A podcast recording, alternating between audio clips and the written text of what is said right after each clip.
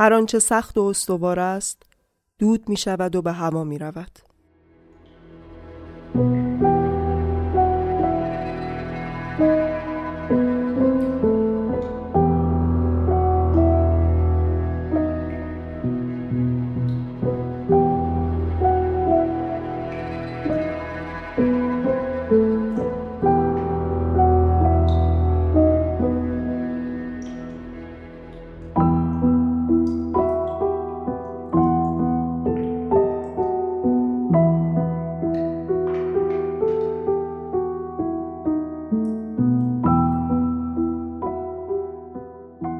سلام، من مهدیه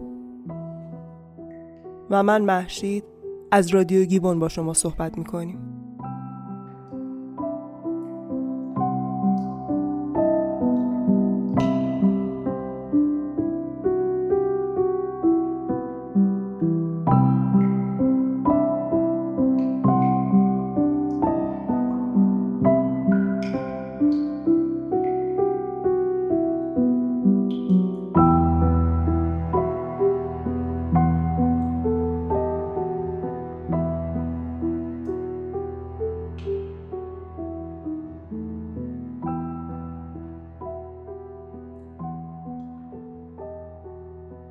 به قول مسعود سعد سلمان، از عطارد فصیح تر بودم چو زحل کرده ای مرا الکن. این روزایی که گذشت انقدر سخت گذشت که نمیشه با کلمات توصیفشون کنیم. دلیل نبودن اونم فکر کنم کاملا واضحه. تو شرایطی هستیم که حال هیچ کس خوب نیست. ما هم مثل بقیه روحیه‌ای برای کار کردن نداشتیم. اما الان احساس میکنیم تو این شرایط و با توجه به زمانی که گذشته حرف زدن بهتر از سکوته. با احترام به عزیزانی که از دست دادیم و تمام عزیزان دربند. یه روز صبح حدود 2 هفته بعد از اینکه آزادیمو به دست آوردم، منشی دربار به خونه من اومد. پیشنهاد دادم دراز بکشم تا راحت‌تر قدش به گوشم برسه، ولی اون ترجیح داد تا در حین گفتگو روی دست خودم نگهش دارم. اون گفته هاشو اینجوری شروع کرد: مدت بیش از 70 بار گذر ماه در این امپراتوری 2 حزب در حال نزاع با نام‌های پاشنه بلندها و پاشنه کوتاه‌ها وجود داشتند که از روی کوتاه یا بلند بودن پاشنه کفش‌هایشان قابل تشخیصند. خصومت میان این 2 حزب به حدی است که آنها نه با یکدیگر غذا می‌خورند، نه حرف می‌زنند، نه می‌نوشند. ما تخمین می‌زنیم که حزب پاشنه بلندها از نظر تعداد از ما پیشی گرفتند، اما قدرت تماماً در اختیار جناح ماست. این گونه به نظر می رسد که والا حضرت وارث تاج و تخت به پاشنه بلندها تمایل دارند. حداقل می توان به سادگی دید که یک پاشنه‌اش از دیگری بلندتر است، به طوری که وقتی راه می رود می لنگد. تاریخ 6000 ماه ما جز 2 امپراتوری بزرگ لیلیپوت و کشور همسایه از سرزمین دیگری نام نمی برد. همانطور که برایت تعریف کردم، این 2 قدرت بزرگ طی 36 ماه گذشته درگیر لجوجانه ترین جنگ 36 ماه گذشته بودند. دلیل شروع جنگ به شرح این گونه بود که همه افراد مجازند تخم مرغ‌ها را قبل از خوردن به روش قدیم از انتهای بزرگتر بشکنند. اما پدر بزرگ پادشاه فعلی وقتی پسر بچه بود و تصمیم گرفت به شیوه همیشگی تخم مرغی را بشکند و بخورد، یکی از انگشتانش برید. پس از آن امپراتور پدر فرمانی صادر کرد و به تمام رعایای خود فرمان داد تا با توجه به جریمه سنگین تخم مرغ‌هایشان را از طرف کوچکتر بشکنند. آنطور که تواریخ به ما میگویند، مردم چنان از این قانون رنجیده بودند که 6 شورش به پا شد، به طوری که یک امپراتور جان سپرد و امپراتور دیگر تاج و تخت سلطنت را از دست داد. تخمین زده می شود که طی چند درگیری 11000 نفر به جای آنکه حاضر شوند تخم مرغ‌هایشان را از طرف کوچکتر بشکنند، تسلیم مرگ شدند. چند صد جلد کتاب قطور درباره این مجادله چاپ شد، اما کتاب‌های طرف بزرگتری‌ها مدت‌ها ممنوع بودند و قانون توقف استخدام کل حزب را ناتوان کرده است.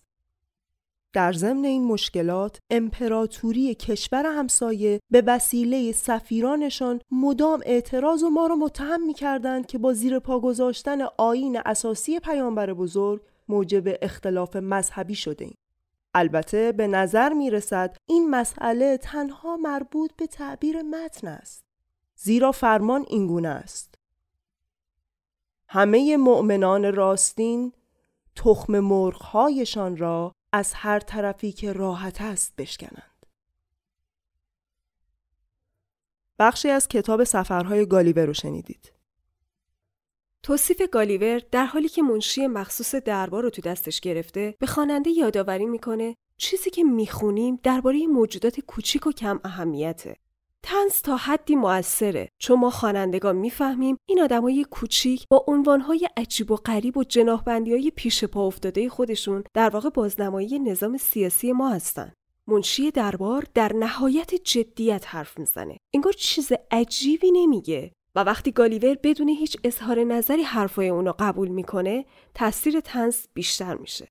وقتی سویفت نویسنده سفرهای گالیور از پاشنه بلندها و پاشنه کوتاها همونطوری استفاده میکنه که احزاب خودشونو معرفی میکنن، ایده اندازه پاشنه ها همچنان اهمیت خودشو حفظ میکنه. از نظر اهالی لیلیپوت اندازه پاشنه ها تفاوت بزرگیه، اما تو نگاه ما از اونجا که اهالی لیلیپوت فقط 6 اینچ بلندی قد دارن این تفاوت مضحکه. همونطور که قبلا اشاره کردیم این وضعیت بازنمایی نظام سیاسی ما هم هست. پس تفاوت تو احزاب سیاسی ما هم مضحک به نظر میرسه.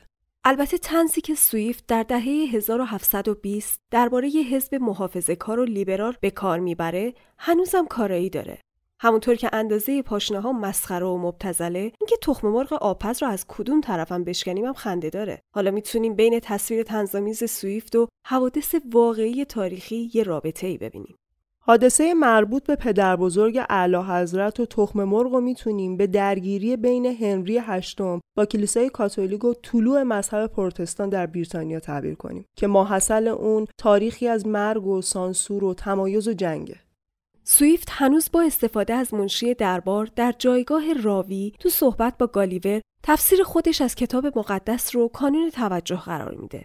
با اینکه سویفت خودش کشیش پروتستان بوده، این نکته رو مشخص میکنه که بدون نفاق میشه ایمانی مذهبی داشته باشیم. و کاش بذارن هر کسی آزادانه اعتقاد، نظر و باور خودش رو داشته باشه و بدون ترس از دست دادن جونش نظرش رو بیان کنه.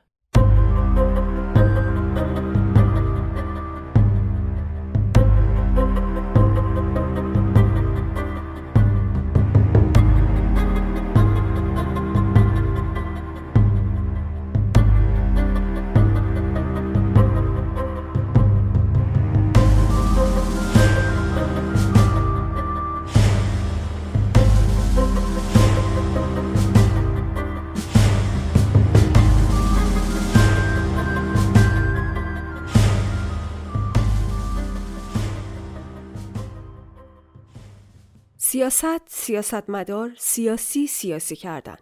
تو زبان انگلیسی کمتر کلمه‌ای رو میتونیم پیدا کنیم که مثل سیاستمدار تا این حد معنی‌های ضمنی منفی داشته باشه. معنی ضمنی یعنی اینکه اون کلمه چه مفهومی رو برای ما تداعی میکنه. اینکه سیاستمداران کم و بیش آدم‌های فریبکاری هستن، سابقه طولانی داره. اگر کلمه سیاستمدار اینقدر بدنامه، پس شخصیت‌هایی مثل ماهاتما گاندی، مارتین لوتر کینگ یا نلسون ماندلا رو چی بگی؟ کلمه‌ای که معمولاً واسه این افراد استفاده میشه دولت مرده.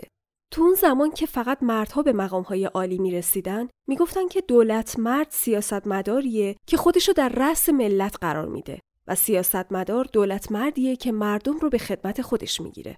گفتار انسان تو جنبه‌های مختلف زندگیش نقش کلیدی داره. از جمله مواردی که پیوند نزدیکی با زبان داره عالم سیاست. دلیل این اهمیت هم واضحه، چون همیشه سیاستمدارها برای اینکه بتونن تفکرات سیاسی خودشون رو عملی کنن و یا تو گفتمانهای سیاسی شرکت کنن لازمه که شناخت دقیقی از زبان و ویژگی‌های اون داشته باشن. اصلا نحوه درست استفاده از کلمه و اینکه بتونیم تفکراتمون رو به دیگران منتقل کنیم میتونه یکی از تعریف‌های سیاست باشه. پیوند بین زبان و سیاست جدا نشدنی و عدم درک این موضوع میتونه بحران فرهنگی و سیاسی رو برای یک کشور داشته باشه. معنی رایج زبان اینه که با حرف زدن و نوشتن بتونیم موضوعی که تو ذهنمونه رو به مخاطب منتقل کنیم. اما وقتی از زبان کنار سیاست صحبت می‌کنیم، معلومه رفتارهای زبانی متفاوتی مد نظرمونه. مثلا بعضی از سیاستمدارا از زبان سوء استفاده می‌کنن، ولی هدف از استفاده زبان تو حالت عادی سوء استفاده‌گری نیست، بلکه ارتباط بین زبان و سیاسته که منجر به کاربردهای غلط میشه. از یه نظر تأثیر زبان تو سیاست و به معنی نقش زبانشناسان تو تنظیم متون سخنرانی سیاستمداران و یا استفاده از زبان تو راستای دستیابی به اهداف سیاسی در نظر میگیریم. و از یه دیدگاه دیگه سیاست رو اینجوری تعریف میکنن که با دو موضوع نزاع و قدرت در هم ادغام شده، یعنی تمامی روابط بین افراد تحت لوای سیاسته. با تعریف این نظرات به این نتیجه میرسیم که نقش زبان در سیاست به عنوان ابزاری برای برخورداری از قدرت محسوب میشه. دیدگاه اول دیدگاهی توصیفیه که در واقع به تحقیق و جمع‌آوری نظریات و کاربردهای سخنبری تو محیط‌های قانونی و سیاسی می‌پردازه. یکی از بحث‌هایی که از اول حتی پیش از میلاد مورد بررسی قرار گرفت در رابطه با مسئولیت یا عدم مسئولیت سخنوران درباره اون چیزی بود که میگن. آیا سیاستمدارا مسئولیتی در قبال حرفاشون دارن یا نه؟ یه عده مثل سیسرو، خطیب، سیاستمدار و فیلسوف معروف جمهوری روم معتقد بودند که ارتباط جدایی ناپذیری بین عقاید و کلام وجود داره و همینم باعث میشه که افراد درباره حرفی که میزنن مسئولیتی اخلاقی به گردن داشته باشن. حتی تو دوره‌های بعد هم کتاب‌هایی در این مورد نوشته شد که حالا من این منابع اون کتاب‌ها رو توی اینستاگراممون با شما به اشتراک میذارم که اگر خواستین بیشتر در موردش بدونین مطالعه کنین.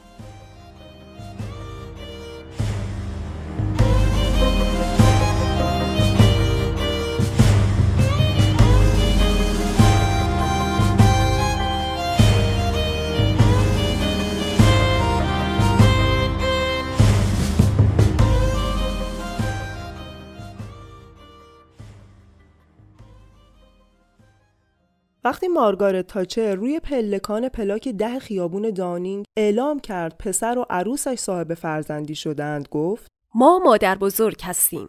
تو اون زمان این حرف تاچر باعث خنده شد، چون که هم از نظر دستور زبان عجیب بود و هم از نظر چیزی که استفاده کرده بود، چون این ما به مای سلطنتی معروفه. به طور سنتی پادشاهان و ملکه های انگلستان به جای ضمیر من از این ضمیر برای اشاره به خودشون استفاده میکردن. ضمیر ما به گفته های اونا یه طنین رسمی تر میده و شاید این نکته رو القا کنه که اونها تو جایگاه سلطنتی نه تنها از طرف خودشون بلکه از جانب مردم هم صحبت میکنن.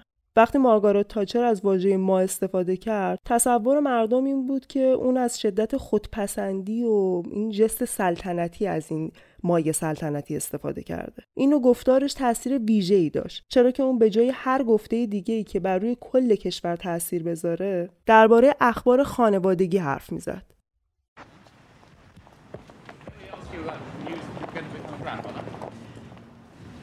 We have become a grandmother of a grandson called Michael. ضمایری که سیاستمدارا توی سخنرانی‌های خودشون استفاده می‌کنن ارزش بررسی دارن، چرا که این ضمایر خیلی نقش مهمی توی تأثیر کلی سخنرانیشون ایفا می‌کنن. از لحاظ ارجاع شخصی سیاستمداران اساساً با 5 شیوه معیاری ارائه میدن که تصمیم به انجام اونو دارن. میتونن از ضمیر اول شخص مفرد من استفاده کنن. امروز تصمیم داریم مالیات‌ها را تا 20% کاهش دهیم. میتونن از ضمیر اول شخص جمع ما استفاده کنن. امروز تصمیم داریم مالیات ها را تا 5% افزایش دهیم. میتونن به جایگاه خودشون اشاره کنن. صدراعظم به منظور منافع طولانی مدت اقتصاد ملت باید مالیات ها را افزایش دهد. یا نقش خودشون به عنوان بخشی از دولت. دولت باید مالیات ها را افزایش دهد. میتونن به هیچ وجه از ضمیر فاعلی استفاده نکنن و در عوض از وجه مجهول بدون فاعل استفاده کنن تا به طور مستقیم مسئول عملی انجام شده نباشن. امروز ضرورت پیدا کرده است مالیات‌ها تا 20% افزایش پیدا کنند. میتونن از طریق تبدیل مفعول یعنی بودجه به فاعل مانند بودجه آنها از نوعی صورت کنایی استفاده کنن. این بودجه به همه افراد کم درآمد کمک خواهد کرد. اگر شماره های 5 و 3 رو که توی اونها ضمیر راجع به مسئولان به کار نمیره رو اجالتا نادیده بگیریم، این نتیجه حاصل میشه که سیاستمداران موقع سخنرانی دو دسته ضمایر اول شخص رو در اختیار دارن. میتونن با ضمیر اول شخص مفرد صحبت کنن و از ضمیرهای من، من را، خودم و مال من استفاده کنن و یا با ضمیر اول شخص جمع حرف بزنن و از ضمیرهای ما، مارا، خودمان و مال ما استفاده کنند. میتونن به من به علاوه فرد دیگری ارجاع بدن، یعنی وزیر به علاوه نخست وزیر. میتونن به من به علاوه یک گروه ارجاع بدن، وزیر به علاوه دولت و یا حزب سیاسی. میتونن به من به علاوه کل کشور ارجاع بدن، وزیر به علاوه مردم ایران. حتی میتونن به من به علاوه بقیه انسان‌ها ارجاع بدن، وزیر به علاوه مردم هر کجا. مزیت صورت‌های مفرد من، من را، خودم و مال من اینه که تعلق خاطر شخصی گوینده رو مشخص می‌کنه. صورت‌هایی که به طور خاص در هنگام اعلام خبری خوب مفید واقع میشن. ضعف این صورت‌ها اینه که اگه مشکلی پیش بیاد، مقصر رو به وضوح نشون میده. البته همچنین ممکنه خودپسندانه هم به نظر بیاد و نشون دهنده این باشه که سخنران خودشو بالاتر و یا خارج از مسئولیت جمعی همکاراش میدونه. مزیت صورت‌های ضمیر جمع ما، مارا، خودمان و مال ما اینه که این ضمایر مسئولیت رو تقسیم میکنن. به خصوص وقتی که تصمیم‌هایی اتخاذ میشه که بغرنج و خبر مبهمه. ضمایر جمع هم ارتباط سیاستمداران رو با کل کشور و یا حتی کل جهان نشون میده. و اشکال ضمایر جمع هم اینه که وقتی همه چیز خوب پیش میره، افراد اعتبار چندانی کسب نمی‌کنن. با بررسی و مطالعات روانشناسانه تو این زمینه ثابت شده که یکی از عواملی که منجر به ایجاد تأثیرات گسترده بر روی مخاطبان میشه از پیش تعیین نشدن متن گفتار و سخنرانی، یعنی که به موازات شرایط و واکنش‌های آنی مردم توی اون لحظه متن سخنرانی در راستای هدف مورد نظر منعطف و قابل تغییر باشه. مورد دیگه‌ای که با زبان مرتبط و میتونه منجر به بهره برداری سیاسی بشه، تکنیک‌های کنترل صدا، حالات چهره، حرکات سر و دست هاست. استفاده صحیح و بر طبق اصول از این فنون در افزایش توجه و تمرکز مخاطبان، بالا بردن میزان تأثیر کلمات و تحریک جهت شنیدن ادامه سخنرانی مؤثر. از موارد دیگه‌ای که تو سیاست مهمه، توانایی بازی با کلمات و به کار بردن جملات قصار رو در کل عباراتیه که ظاهر منطقی و متقاعد کننده دارن و میتونن میزان پذیرش سیاستمدار رو بین مردم افزایش بدن. ای مگس عرصه سیمرغ نه جولنگه توست، ارز خود میبری و زحمت ما میداری. انسجام بخشیدن به متن سخنرانی و اون چه قراره با مردم در میون گذاشته بشه هم مهمه. یعنی یه سیاستمدار باید بدونه سخنرانیشو چطوری شروع کنه، از چه راهی به اصل مطلب برسه و در نهایت چطور نتیجه گیری کنه. پس باید با تمامی اصول زبان و قواعد اون آشنا باشه و توانایی استفاده از اون رو داشته باشه. استفاده از استعاره، تمثیل و عبارت‌های کنایه‌ای هم بخشی از زبانه که به شدت به کمک سیاستمداران و سخنوران مباحث سیاسی میاد. یکی از کارهای زبانشناسی معاصر هم معرفی راهکارهای جدید برای سود بردن از پیوند بین زبان و سیاسته. زبانشناسان معاصر توجه و تمرکزشون رو روی وجه عوام‌فریبانه زبان سیاستمدار میذارن. این دسته از زبانشناسان سعی دارن با بهره‌گیری از تمام سطوح زبان به اجرای این فنون و افزایش تاثیرگذاری کلمات اضافه کنن. به عنوان مثال، یکی از مصادیق هوشمندی در زبان سیاست، عدم معرفی تصمیم گیرنده ها و قانونگذارانه. حتما تو سخنرانی های سیاسی خیلی از رؤسای جمهور یا وزرا دیدین که از جملاتی مثل به ما ابلاغ شده یا تصمیمات گرفته شده یا مشابه اینا استفاده میکنن و غالبا عنوان نمیکنن که ابلاغ کننده یا تصمیم گیرنده دقیقاً چه کسایی هستن. برای اینکه این مطلبم کاملا درک بشه، نمونه بارزش آقای صبح جمعه که بودن ما خودمون قیمت بنزین رو صبح جمعه فهمیدیم. حالا ما نمیدونیم کی در این مورد اصلا کلا تصمیم گیرنده بوده.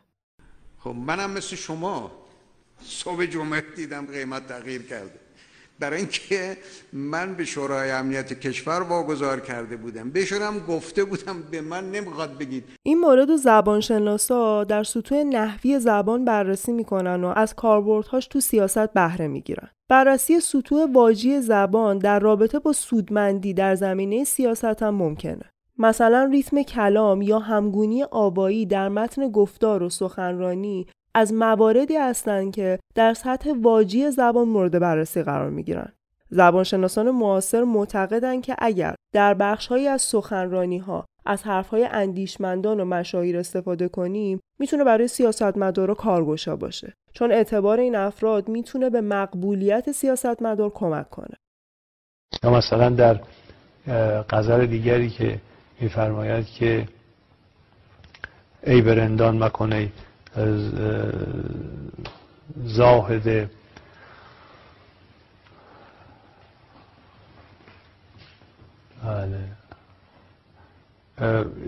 حالا بیت اولی شدم بیاد عرض میکنم، ولی بیت آخرش میگه حافظ اگر بله اگر خلاصه جامی به کف آورید. در انتهای غزل میفرماید که اگر جامی به کف آری از اون جایی که باید به کف بیاری، یعنی از می وحدت، تو رو یکسره میبرن به بهشت. یکی بله از کاربردهای دیگه زبان در زمینه سیاست میتونیم به بهره گیری از زبان در مواقع رأی گیری اشاره کنیم. تا حالا به سخنرانی‌های بعضی از این کاندیدای ریاست جمهوری یا نماینده‌های مجلس که برای پذیرش بین مردم و جمع کردن رأی انجام میدن گوش کردین؟ خیلی از اونا موقع صحبت کردن سعی میکنن عوض استفاده از زبان رسمی، از زبان محلی و یا حتی گویش شهر یا منطقه‌ای که به اون تعلق دارن صحبت کنن. برای اینکه اونا معتقدن گویش به زبان محلی مردم منجر به باور اونها مبنی بر مردمی بودن سیاستمدار و در نهایت جلب اعتماد اونهاست. در واقع این نکته به این موضوع اشاره میکنه که شباهت زبان و گویش میان سیاستمداران و مردم در عین بی اهمیتی میتونه برای دستیابی به اهداف سیاسی اونها خیلی هم موثر باشه. نچدن مرداسوز دردن گشتن ایکیدن بیر پس پیوندهای بین زبان و سیاست به همینجا ختم نمیشه و دارای جزئیات ظریف‌تری هم هست. مثلا جالبه بدونیم که اگر مخاطب یک سیاستمدار در مکانی قانونی و سیاسی مثل مجلس یک زن باشه، رفتارهای اون سیاستمدار به پیروی از توقعات جنسی که مرتبط با ادباً متفاوته و نوع زبان و لحنی که در پیش میگیرن دچار تغییراتی میشه. مسئله ولایت و مسئله قضاوت، این دوتا را ذکر کردن که مخصوص به مرد هاست. همونطوری که استاد محترم آقای منتظری فرمودن، بحث از مسئولیت است و این یک بار سنگینی است که اسلام همواره رعایته، چون که عاطفه در زن قویه و احساسات به اصطلاح عقل کمه. روی این اصل خواسته است که اجازه بفرمایید سوال از من بکنید. بفرمایید. بخشی از سخنرانی تو مجلس تو شهریور سال 58 رو شنیدیم که انگار تو مجلس ایران برعکس مطلبی که گفتیم اتفاق میفته. توی این فیلم دیده میشه که یه سری خانوم هم تو این مجلس هستن که این آقا اینجوری صحبت میکنن که در نهایت باعث درگیری لفظی بین منتظری و بهشتی میشه. حالا ما این بخش از سخنرانی توی مجلس رو توی صفحه اینستاگراممون براتون میذاریم. نکته مهم دیگه اینه که یه سخنور سیاسی باید بتونه به شیوه‌ای از زبان و لحنی خاص استفاده کنه که در صورت لزوم توانایی به کار بردن عباراتی به صورت فی‌البداهه رو داشته باشه. تو سخنرانی‌های زیادی شاهد این بودیم که یه سری آدم از بین مردم سخنرانی یه سیاستمدار رو قطع می‌کنن و یا به حرفاش اعتراض می‌کنن. معلومه که توی همچین شرایطی وقتی اون سخنران جلوی دوربین‌های فیلمبرداری و یه سری خبرنگار و منتقد و کارشناس صحبت‌های اون رو دارن تحلیل می‌کنن، یه اشتباهی کوچیک می‌تونه اون رو به یه چالش بزرگ بکشونه. پس سیاسی بازی‌های گفتاری عمیقاً با زبان مرتبط و بدون وجود اونا غیر ممکنه. جمله‌بندی‌ها، تون صدا، ایما و اشارات در حین ادای هر کدوم از کلمه‌ها و جمله‌ها معانی و مفاهیم زیادی داره که نتیجه اون با تأثیر سخن در ذهن مردم ارتباط مستقیم داره و باید با واکنش‌های آنی مخاطبان همسو باشه. بنده 60-70 بار دادسرا رفتم برای مبارزه با فساد. لااقل 7 بار دادگاه رسمی رفتم برای مبارزه با فساد. با فسادی که مخاطبم رئیس دادگاه. با آقای مرتضوی دادستان تهران، با 2 معاون رئیس جمهور، با وزیر نفت، با تمام آدمخورا و کسایی که مال مثل یه بوعا میخوردن. یه دونه خدمت شما عرض کنم که فیل و حازمه‌شون نفخ هم نمی‌کرد. انقدر غیرت داشتم برم دادگاه. شما حاضرید یه سیلی بخورید؟ خب باشه. نه صبر کنید. پرونده بهتون میدم با هم بریم تا کجا دنبال من میای؟ این چه نظامیه که سر تا پاش فاصله؟ اصلاً این نیست. بنابراین یه سیاستمدار کار کشته باید یک زبانشناس کاربلد هم باشه و بتونه از مصادیق کاربردی زبان اونجوری که لازمه در جهت رسیدن به اهداف خودش بهره ببره. از دیگر فنون مرتبط با زبان تو این زمینه تکنیک تله کف زدنه. به این معنا که سخنور موقع سخنرانی با تغییر تون صدا، مکث‌های کوتاه، مشخصات چهره و یا حرکات دست‌ها به مخاطب میفهمونه که الان زمان تشویق و کف زدنه. این مورد تو میزان نفوذ و موفقیت کلام یک سیاستمدار خیلی موثره، چون که توی جمع‌های چند صد هزار نفری تشویق و هیجانات یه عده به همه منتقل میشه و باعث دستیابی به یک نتیجه مطلوب و دلخواه میشه، که البته ما توی ایران تله کف زدن نداریم، تله صلوات داریم یا مثلا تله تکبیر داریم. تکبیر!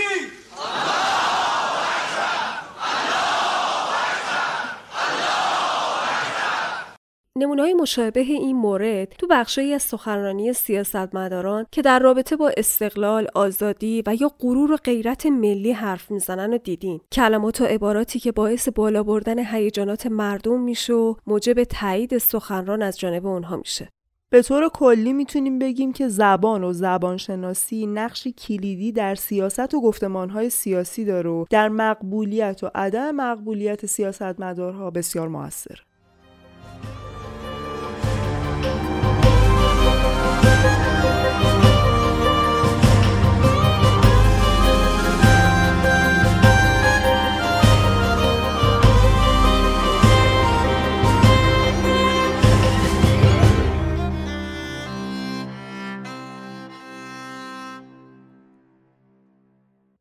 خب ما یه سری از قواعد و قوانینی که یه سیاستمدار باید تو سخنرانیش رعایت کنه رو الان گفتیم و خیلی‌هاش هم دیگه زمان بهمون اجازه نداد که مطرحش کنیم. همینطور یه سری از سخنرانی سیاستمدارای خودمون رو براتون پخش کردیم که خیلی دلمون میخواد نظر شما رو در مورد مباحث مطرح شده با توجه به اتفاقات و حوادث اخیر بدونیم.